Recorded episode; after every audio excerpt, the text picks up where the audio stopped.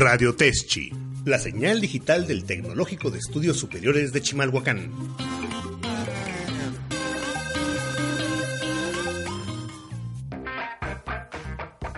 Chimali, el espacio académico del Tecnológico de Estudios Superiores de Chimalhuacán.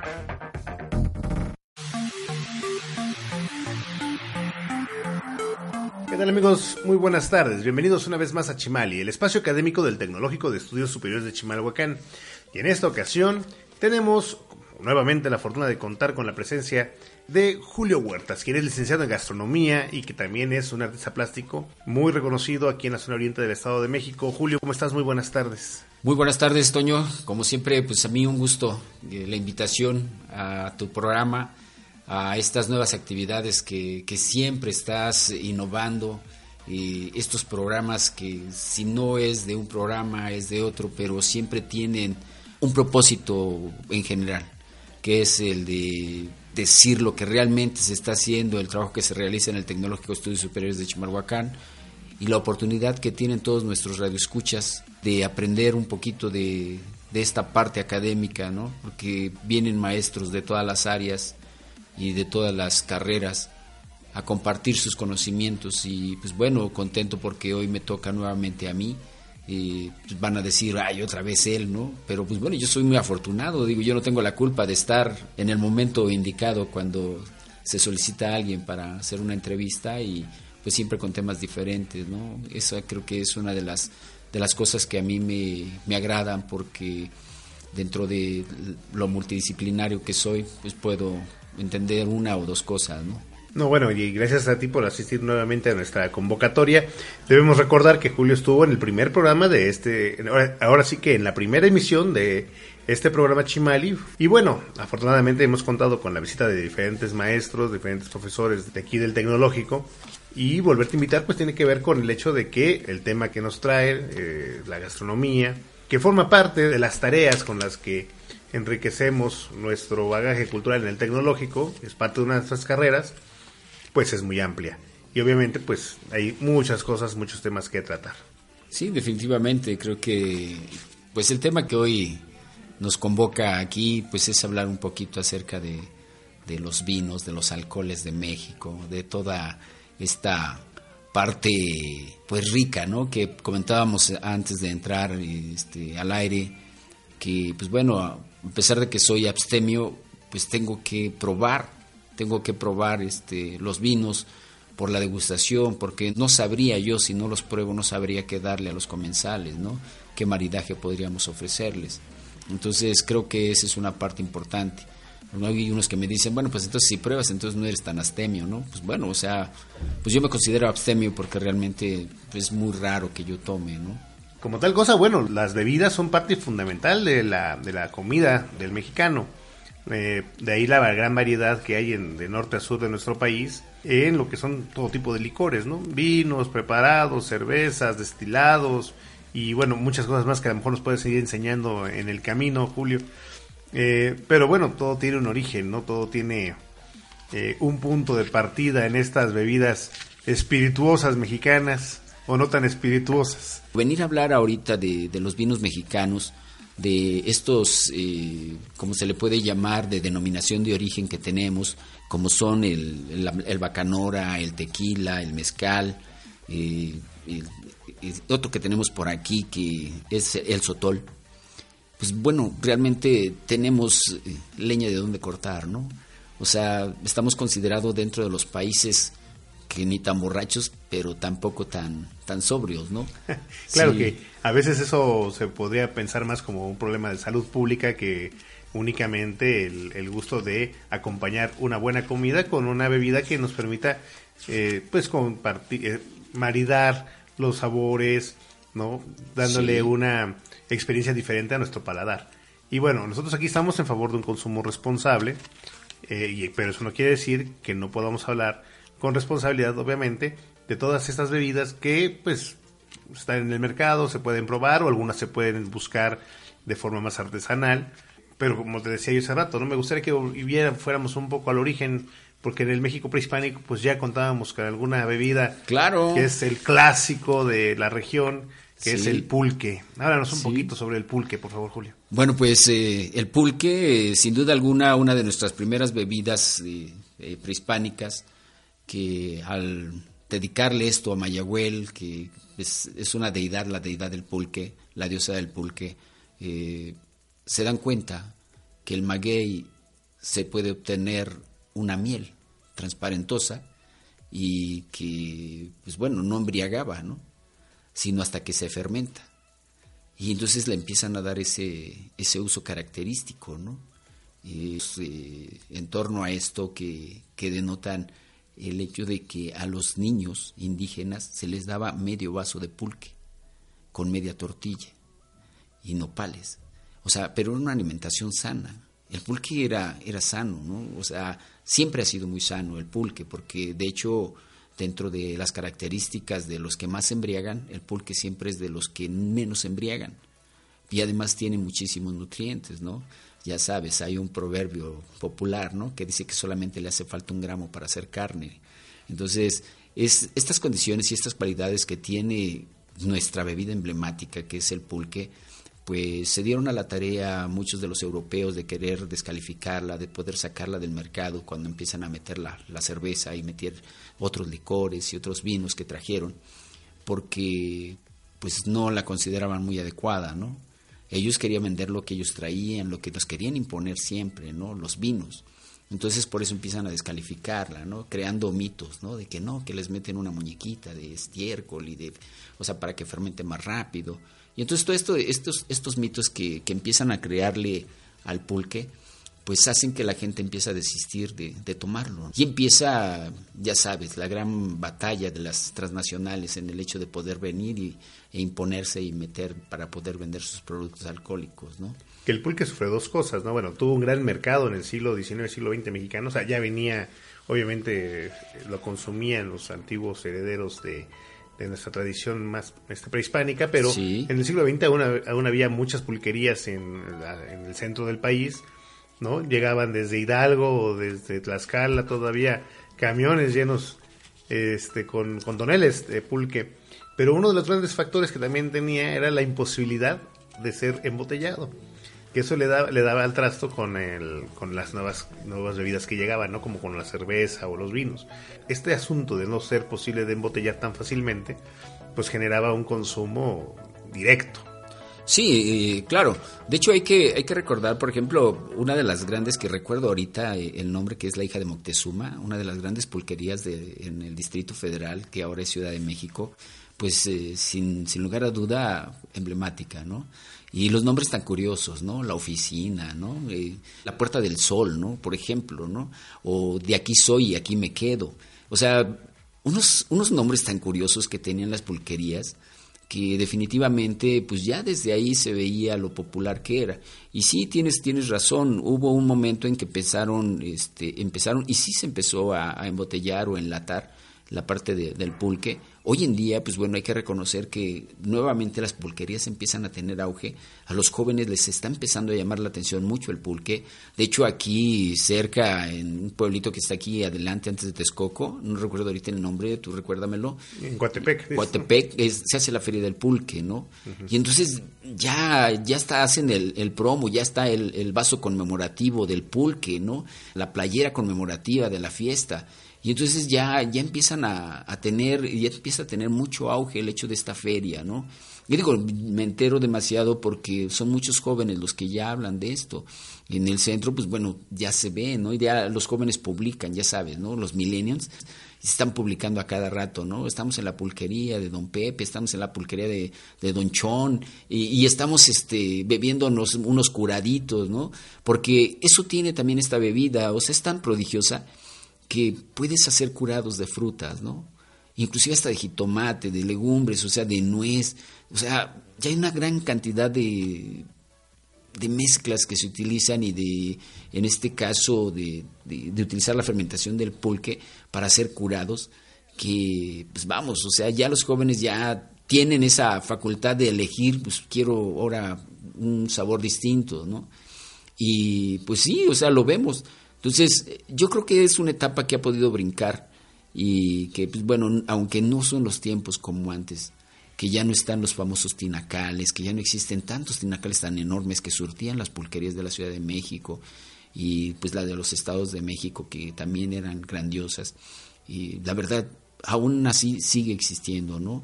Una de las bebidas que, corrió a uno de los grandes emperadores o eh, de aquí de, de, México, que fue Quetzalcoatl, o sea, porque lo embriagaron con pulque para poder sacarlo del poder, el propio hermano. Entonces, pues eso habla de, de, del gran poderío que tiene, ¿no?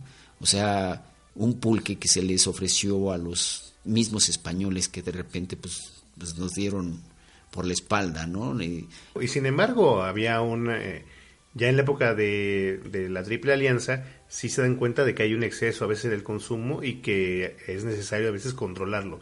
En el, sí. lo que fue el, el señor Texcoco llegó a ser prohibido este, totalmente su consumo porque la gente a veces ya exageraba con él, pensando en este asunto del, de la responsabilidad de la bebida, ¿no? Sí, sí, eso es cierto, ¿no? Pues las leyes, o sea, se han, se han generado y se han creado precisamente a raíz de todo esto, ¿no? Y también hay una bebida que está hasta narrada en el Popol Vuh, que es la bebida de, del, del, maíz, o sea, la chicha. La chicha. Que también es un fermentado del maíz y que también produce una, una bebida este, embriagante. Sí, claro. Digo, si, si estamos hablando de, de, este factor de fermentaciones, es algo impresionante cómo es el que pudieron construir artefactos para poder hacer fermentación de barro ya había, vamos, en ese entonces, eh, alquimistas, vamos a llamarlo, ¿no? Porque eh, es bien curioso, a mí me tocó ver en el Museo de Arte, de Arte este, Prehispánico, en Toluca, unos recipientes y pues yo le pregunté a la, a la guía, ¿no? Le digo, bueno, ¿y estos recipientes como para qué eran, no? O sea, muy raros. Pero me dice, no, pues es que aquí hacían las fermentaciones de sus alcoholes de alcoholes, pues qué alcoholes tenían en esas, en esas épocas, ¿no? Pero dice que sí, que ya conocían lo que ahora nosotros sabemos que es el tequila, que es el mezcal. Ellos ya lo habían descubierto desde entonces, pero no lo llamaban de esa manera. Entonces, pues o sea, sí existe una, una historia realmente de las bebidas, pero ya de, desde épocas prehispánicas, ¿no? ¿sí? No, no es el hecho de que hayan venido los españoles y nos hayan enseñado todos estos procesos. Sí, nos trajeron artefactos nuevos, artefactos contemporáneos que se estaban utilizando en la Europa, en España, en todos aquellos continentes de donde ellos ya habían venido, porque, pues bueno, de eso se trataba, ¿no? Ir, colonizar y a ver qué nos llevamos, pero vamos a dejarles y traerles algo, ¿no? Entonces, eh, sí, yo leí por ahí en, eh, en, algún lugar, digo, soy malo para recordar o citar a los autores, pero leí por ahí algo de, en relación a, pues sí, los españoles vinieron y nos quisieron traer todo, sin en cambio ellos no se dan cuenta y nos dejan la palabra, ¿no? Claro, Entonces, sí, eso que, que es fundamental al final de cuentas. Sí. Eh, una de la parte de que tiene que ver mucho con los licores que se fabrican en México tiene que ver con la existencia en todo el territorio nacional, desde el norte hasta la península de Yucatán, de plantas de tipo cactáceo, que sí. también son el origen de muchas bebidas. Háblanos un poquito de sobre esto, Julio, por favor. Bien, eh, pues bueno, eh, las características de, de las plantas eh, cactáceas que se utilizan para, para hacer determinadas eh, fermentaciones y de ahí sacar lo que es el sotol, el sacar el tequila, el bacanora, pues tienen que ver con lugares emblemáticos, ¿no? O sea, estos lugares de donde la, las plantas estas son originarias, ¿no? La, la lechuguilla, eh, el maguey, el maguey azul, el maguey de agave, o sea, sí es, de acuerdo al, tipo de maguey, es el tipo de fermentación que, sale y es como nos dan los licores tan distintos, ¿no? Eh, por ejemplo, en, Sonora, lo que es en la parte del norte, pues que es el sotol y, y, la bacanora, pues ahí la tenemos, o sea, en toda esta parte de Chihuahua, Coahuila, Durango, que es la, lo que se, eh, se siembra y lo que se, se, cosecha para poder hacerlo, ¿no? El tequila, pues bueno, definitivamente, pues ya sabemos, o sea, que el tequila está en el estado de Guadalajara, que pues en tequila precisamente, por eso es el nombre. Y pues estamos hablando del mezcal, que el mezcal se produce hacia el norte, en toda esa parte, perdón, del, del sur, del sureste, en, vamos, estamos hablando de Chilpancingo, de Oaxaca, de Guerrero, de inclusive hay partes en Zacatecas y en San Luis Potosí que se genera mucho esta parte del mezcal. Y pues bueno, la charanda, que era uno que no habíamos este, mencionado, pero la charanda Michoacán, de Morelia, de Uruapan. O sea, esto es lo que le da a, nuestras bebidas emblemáticas este valor, ¿no? Y pues ahora los vinos, los vinos que, pues bueno, que ahora se han generado, que tenemos aquí en, aquí muy, cerquita en Querétaro, que se dan vinos espumosos, vinos rosados, vinos tintos, vinos blancos, con una gran calidad, ¿no? Y de acuerdo y gracias a las cosechas que se han creado en cada una de estas regiones, pues hemos podido lograr y consagrar eh, en esta, esta parte importante, ¿no? Yo te decía, México está dentro de, los lugares de productores de alcohol como en el número 6, ¿no? Algo así, debido a, los productos que él tiene que son de origen natural. Pero pues, los otros son productores porque pues, importan, importan demasiados granos, importan demasiadas semillas de todas partes del mundo y por eso son los grandes los consorcios y son los números unos en tener el poderío y, la, y la fabricación de, de, los grandes whiskies, los grandes vodkas y todo esto. Sí, ahora eh, con, las, con las denominaciones de origen, nosotros nos hemos pensado mucho con las bebidas tradicionales que son como tales, pues el tequila, el los diferentes mezcales que se hacen con, en diferentes partes del país, eh, algunos destilados. Y los vinos, pues, han tardado más en consolidarse los vinos mexicanos precisamente porque las zonas geográficas en las que se encuentran, que serían, que han, que han despuntado, que son la zona de Querétaro y la zona de Baja California, eh, han ido poco a poco haciéndose de un nombre a través de la producción de cada vez mayor calidad de vinos. Sí. Eh, obviamente nuestro país eh, no tenía una cultura todavía tan fuerte en vinos en el siglo anterior, se ha ido desarrollando poco a poco y al mismo tiempo también se han desarrollado pues eh, estas modas pasajeras, por así decirla, que han durado mucho tiempo, pero que han sido de beneficio para algunos sectores eh, de la población y algunas regiones, como son en su momento el tequila. Sí. Ahora son los mezcales y todavía más recientemente también las cervezas, las cervezas ahora de corte artesanal. Sí, de, corte artesanal, ¿no? Y tú lo mencionas, es una especie como de modismo que estamos viviendo, pero sí te das cuenta, ¿no? Eh, yo recuerdo mucho el ron que hubo una época en que el ron era lo único que podías tomar, ¿no? O sea, no podías tomar otra cosa porque no estabas a la vanguardia, no estabas a la moda, no estabas en la fiesta, ¿no? ¿Cómo ibas a gastar, otra, o sea, y comprar otra botella cuando eh, lo que era el ron era lo primordial, ¿no? Ahora, digo, el ron es como es muy caribeño, pues o sea, se le daba esa característica, ¿no? De fiestero, ¿no? Y que los que eran de fiesta, pues tendrían que tomar ron, porque si no, no estaban en la fiesta, ¿no? Y pues bueno, pues o sea, toda esta parte de, de, la música cubana que llegó aquí por los 50, los 40, que llegó este gran auge y que es por donde más o menos estaba esta época, este apogeo del ron y que duró muchísimos años, ¿eh? Duró muchísimos años. O sea, es, es impresionante, ¿no? Después, pues bueno, lo van quitando poco a poco y meten el tequila, ¿no? Y así cada una de las bebidas que, nosotros hemos tenido, pues se ha hecho. El pulque, pues lo, sustituye, lo viene a, destituir lo que es la cerveza, precisamente. Y hoy en día, digo, pues puedes encontrar una gran variedad, ¿no? Ahora, eh, el compromiso, por ejemplo, aquí en la institución de los grandes maestros que nos han estado dando eh, coctelería, pues siempre es el compromiso con nuestros comensales, ¿no? Siempre es el compromiso con el hecho de manejar las bebidas correctamente, ¿no? O sea, tener un poco de ética en este sentido y no servir más de, la cuenta. O sea, tienes que observar muy bien a la gente para saber si puede tomar una copa más o no. Y no es el hecho de negársela, no, sino simplemente es como por seguridad propia, ¿no? Seguridad personal. Porque los accidentes siempre suceden, ¿no?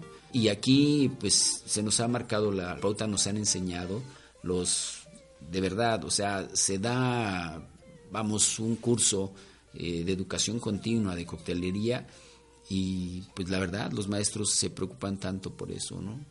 Además supongo que ustedes deben tener una especie como de lista en la que van evaluando cada consumo de cada tipo de bebida eh, a qué corresponde en el cuerpo humano, o sea, cómo va eh, mermando ciertas habilidades, ¿no? Sí, o sea, bueno, de desde un principio, o sea, se te enseña realmente, o sea, qué puedes mezclar y qué no puedes mezclar. O sea, qué es lo que, o sea, el orden en que tienes que llevar, ¿no? O sea, no puedes estar tomando mezcal y de repente ponle tequila y después whisky y después echamos una cerveza, ¿no? O sea, no. O sea, el alcohol funciona de distintas maneras. Cada alcohol que contiene cada una de estas bebidas funciona de distintas maneras, ¿no? Lo que sí te va a generar es matarte neuronas, ¿no? Eso sí, definitivamente, ¿no? Pero hay un texto en que dice, el alcohol no mata las neuronas. Lo único que produce es que las que van a nacer nazcan más despacio, ¿no? pero, pero bueno, ahí está la, la, la condena, ¿no? Esa es la condena porque pues, no, o sea, si lo que no tenemos es, a veces es neuronas, y digo, no hablo en general, digo, yo me cuento dentro de, de estas personas que de repente pues sí nos hacen falta neuronas, digo, yo quisiera tener las neuronas necesarias para tener un IQ impresionante y poder eh, almacenar tanta información que leo, pero desafortunadamente no tengo esa capacidad de retener todo lo que yo leo. Me gustaría que me hablaras un poco sobre la relación que tienen las, las bebidas con la comida y qué tanto tú utilizas para cocinar en algún momento bebidas de índole alcohólico. Bien, pues bueno, eh, en este sentido, eh, cada, cada platillo tiene un maridaje especial. ¿Cómo se busca esto? Pues tienes que buscar los sabores que entonen con tus platillos, ¿no? Si es un postre, pues tienes que buscar una bebida que no rompa el ritmo de esas notas eh, dulces que tiene tu postre. O sea, no puedes tomar un vino muy ácido, muy astringente, cuando tu postre es, es demasiado dulce. Pero aquí puede ser que se utilice si tú quieres hacer algo así como arte abstracto. O sea, romper esos cánones y meterlo, ¿no? Porque al momento de confundir, podrías romper esa, lo dulce, lo podrías romper con un, un vino astringente o otra bebida, ¿no? En la antigüedad se hablaba mucho de que las carnes rojas deberían ir acompañadas con vino tinto y que los pescados o las pastas deberían ir acompañadas de vino, blanco, blanco, pero se ha ido rompiendo mucho esa percepción, ¿no? Sí, esto es porque porque ahora los chefs o los gastrónomos, como podríamos denominarlos, normalmente son chefs, eh, el chef siempre decide cuál es el mejor vino. Y él ¿Qué es lo que pasa en todos lados, no? Apréndete las reglas para que después las puedas romper, pero con un criterio adecuado que tú puedas decir, wow, o sea, este está rompiendo las reglas porque pues ya no es la carne roja con el vino tinto, ¿no? Ahora te puede meter hasta un vino rosado o, un vino añejo. Entonces, eh, muchas veces es el hecho de que, ¿qué tengo? ¿Qué te voy a ofrecer? ¿Cómo me quiero ver?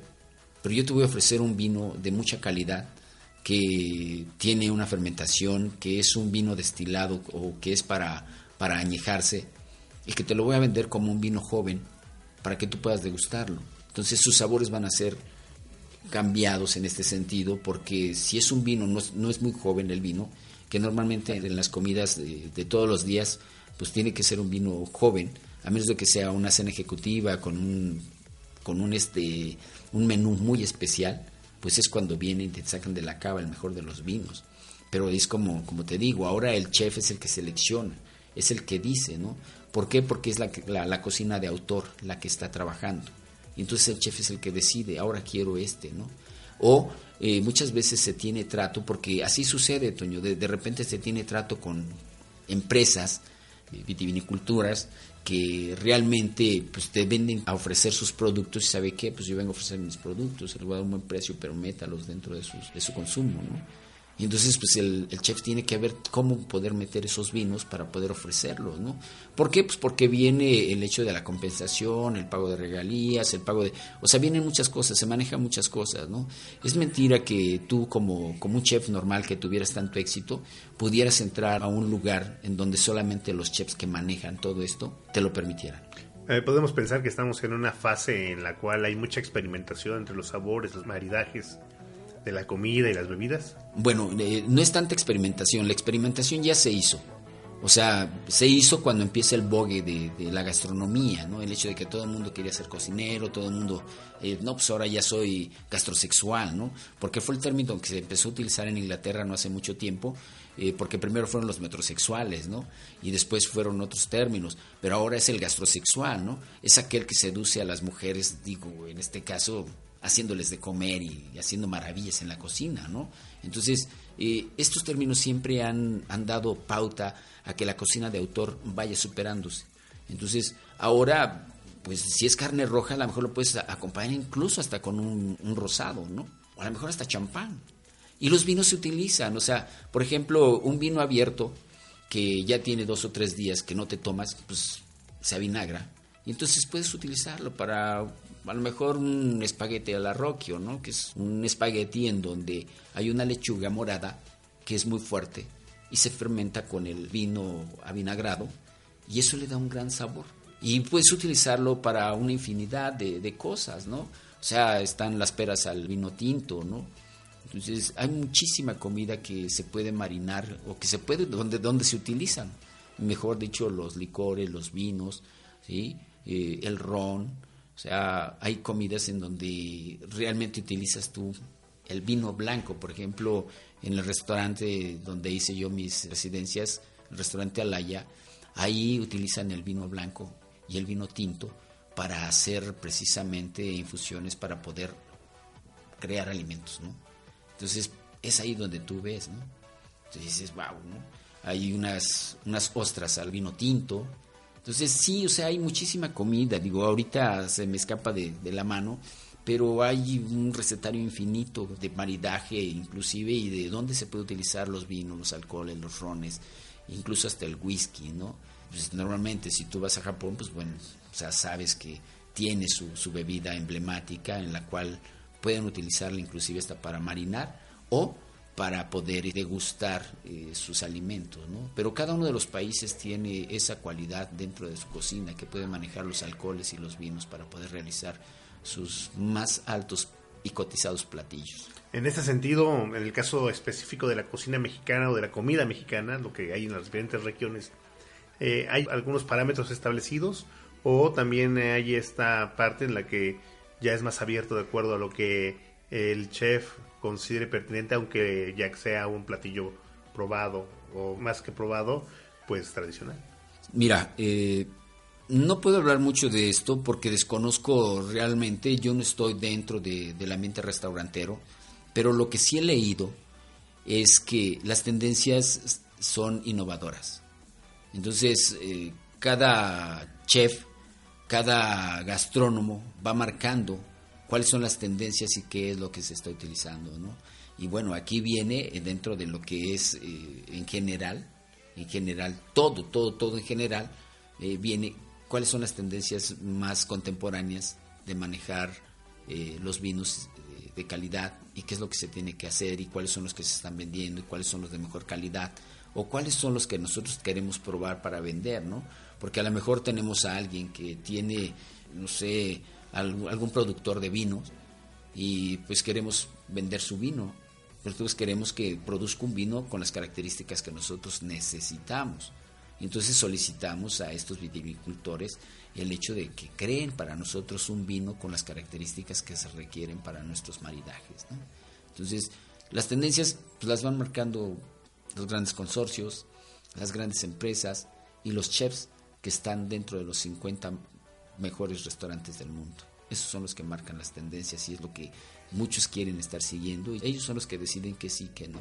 Desde tu punto de vista, ¿cuál es la bebida espirituosa? ¿Cuál es el licor mexicano que está ahorita, digamos que de moda? Mira, lo que está de moda, sin duda alguna, es el pulque para los jóvenes. Esa es una moda. Lo que continúa, porque si lo vamos por tendencias, por edades, eh, la otra es el mezcal, y el tequila que nunca ha bajado, ¿no? El tequila, tequila, mezcal. O sea, yo no te puedo hablar del bacanora, no te puedo hablar del sotol, porque incluso ni se escuchan tanto como estos que son muy tradicionales.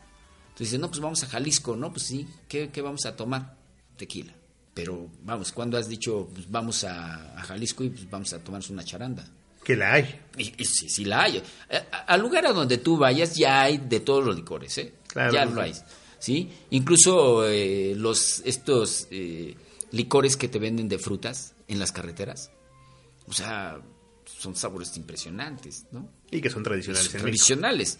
En Metepec está una que se llama la garañona, que es una bebida de siete hierbas. Es impresionante, tiene un sabor fuertísimo, ¿no? O sea, cualquiera podría decir que se está comparando eh, con el ajenjo este tema da para mucho de qué hablar y Ah, sí. tenemos hasta a lo mejor en algún momento dedicarnos a las regiones. ¿Te parece bien, Julio? Sí, perfecto, ustedes dicen y yo con todo gusto y pues vamos viendo, ¿no? O sea, ahora sí que vamos a abarcar región por región si, si ustedes gustan y vamos hablando un poquito de cada uno de, de los aspectos que tienen, hablamos de las comidas y pues la bebida que es emblemática de cada lugar y cómo, cómo maridan y qué es la especialidad de, de cada una de las regiones. Pues así que nuestro público radio escucha, pues se dé cuenta que esta fue apenas una pequeña introducción a este gran tema de los licores mexicanos. Y pues Julio, te agradezco nuevamente tu presencia aquí en Chimali. Pues muchas gracias a ustedes por la invitación, mucho éxito. Eh, cambia el nombre del programa, pues lo que estoy viendo, pero sigue siendo el mismo, ¿no? Eh, entonces, esto, no sé, a mí siempre me ha dado mucho gusto estar aquí en, en lo que es el trabajo que, que realizan los jóvenes que yo los vi como estudiantes de repente que pues, ¿cómo- ¿cómo le hago? Y, y- y maestro, y hoy son unos profesionales, los jóvenes se han desarrollado muchas habilidades aquí y la verdad a mí me da mucho gusto ver crecer esta parte porque es parte de nosotros, ¿no? Y todos somos esto, entonces a mí me, me enorgullece, me da mucho gusto. Muchas gracias, Julio. No, gracias a ustedes por la invitación. Y a ustedes, querido público radio escucha, pues les agradezco el favor su atención. Nos escuchamos en la próxima. No te pierdas mañana una nueva emisión de Chimali, con las opiniones de destacados académicos del Tecnológico de Estudios Superiores de Chimalhuacán.